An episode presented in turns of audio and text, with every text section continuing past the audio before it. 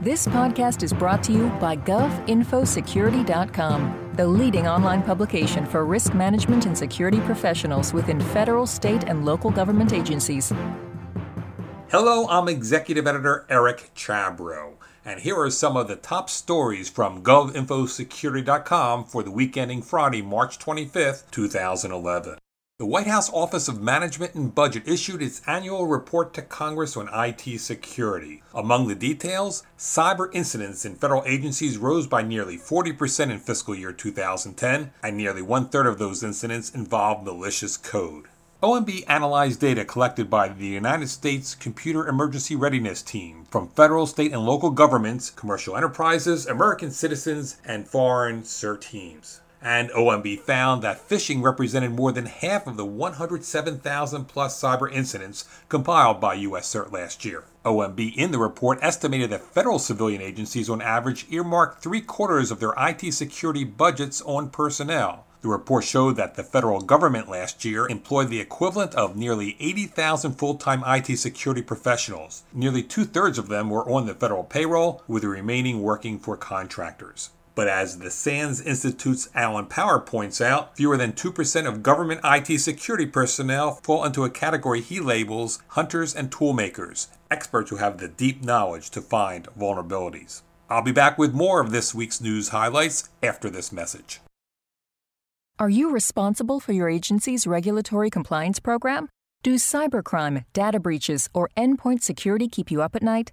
Do you have any certifications which require continuing professional education credit hours? The solution to your problems may be the GovInfoSecurity.com Educational Webinar Library. You'll find plenty of courses that align with your core responsibilities. Visit GovInfoSecurity.com for more information on how to access these webinars. Welcome back.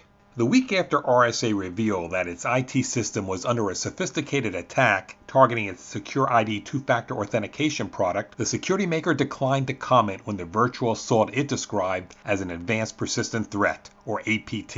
But weeks before the attack, I spoke with RSA Chief Technology Officer Brett Hartman, who in our conversation addressed the threat APT presents all types of organizations. Hartman characterized APT as insidious and very hard to detect, with the malware hiding before attacking. It's not like something that just blasts through the front door and deletes your hard drive, and or attempts to, right? It's very, very pernicious and very narrowly focused.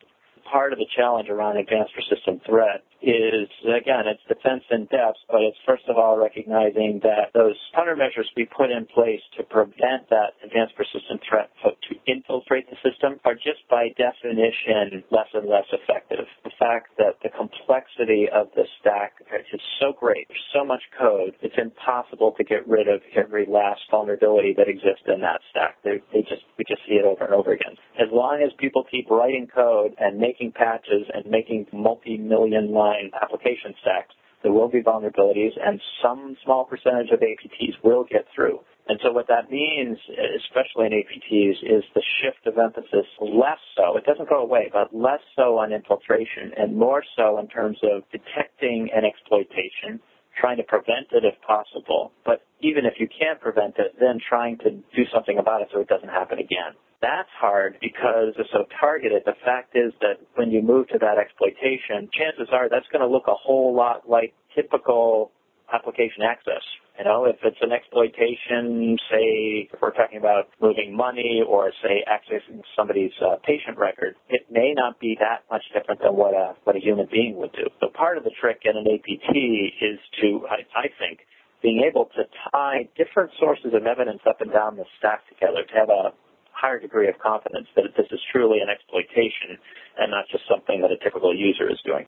To listen to or read a transcript of the interview with RSA's Brett Hartman and read our extensive coverage on the RSA incident and other news of the week, please go to govinfosecurity.com.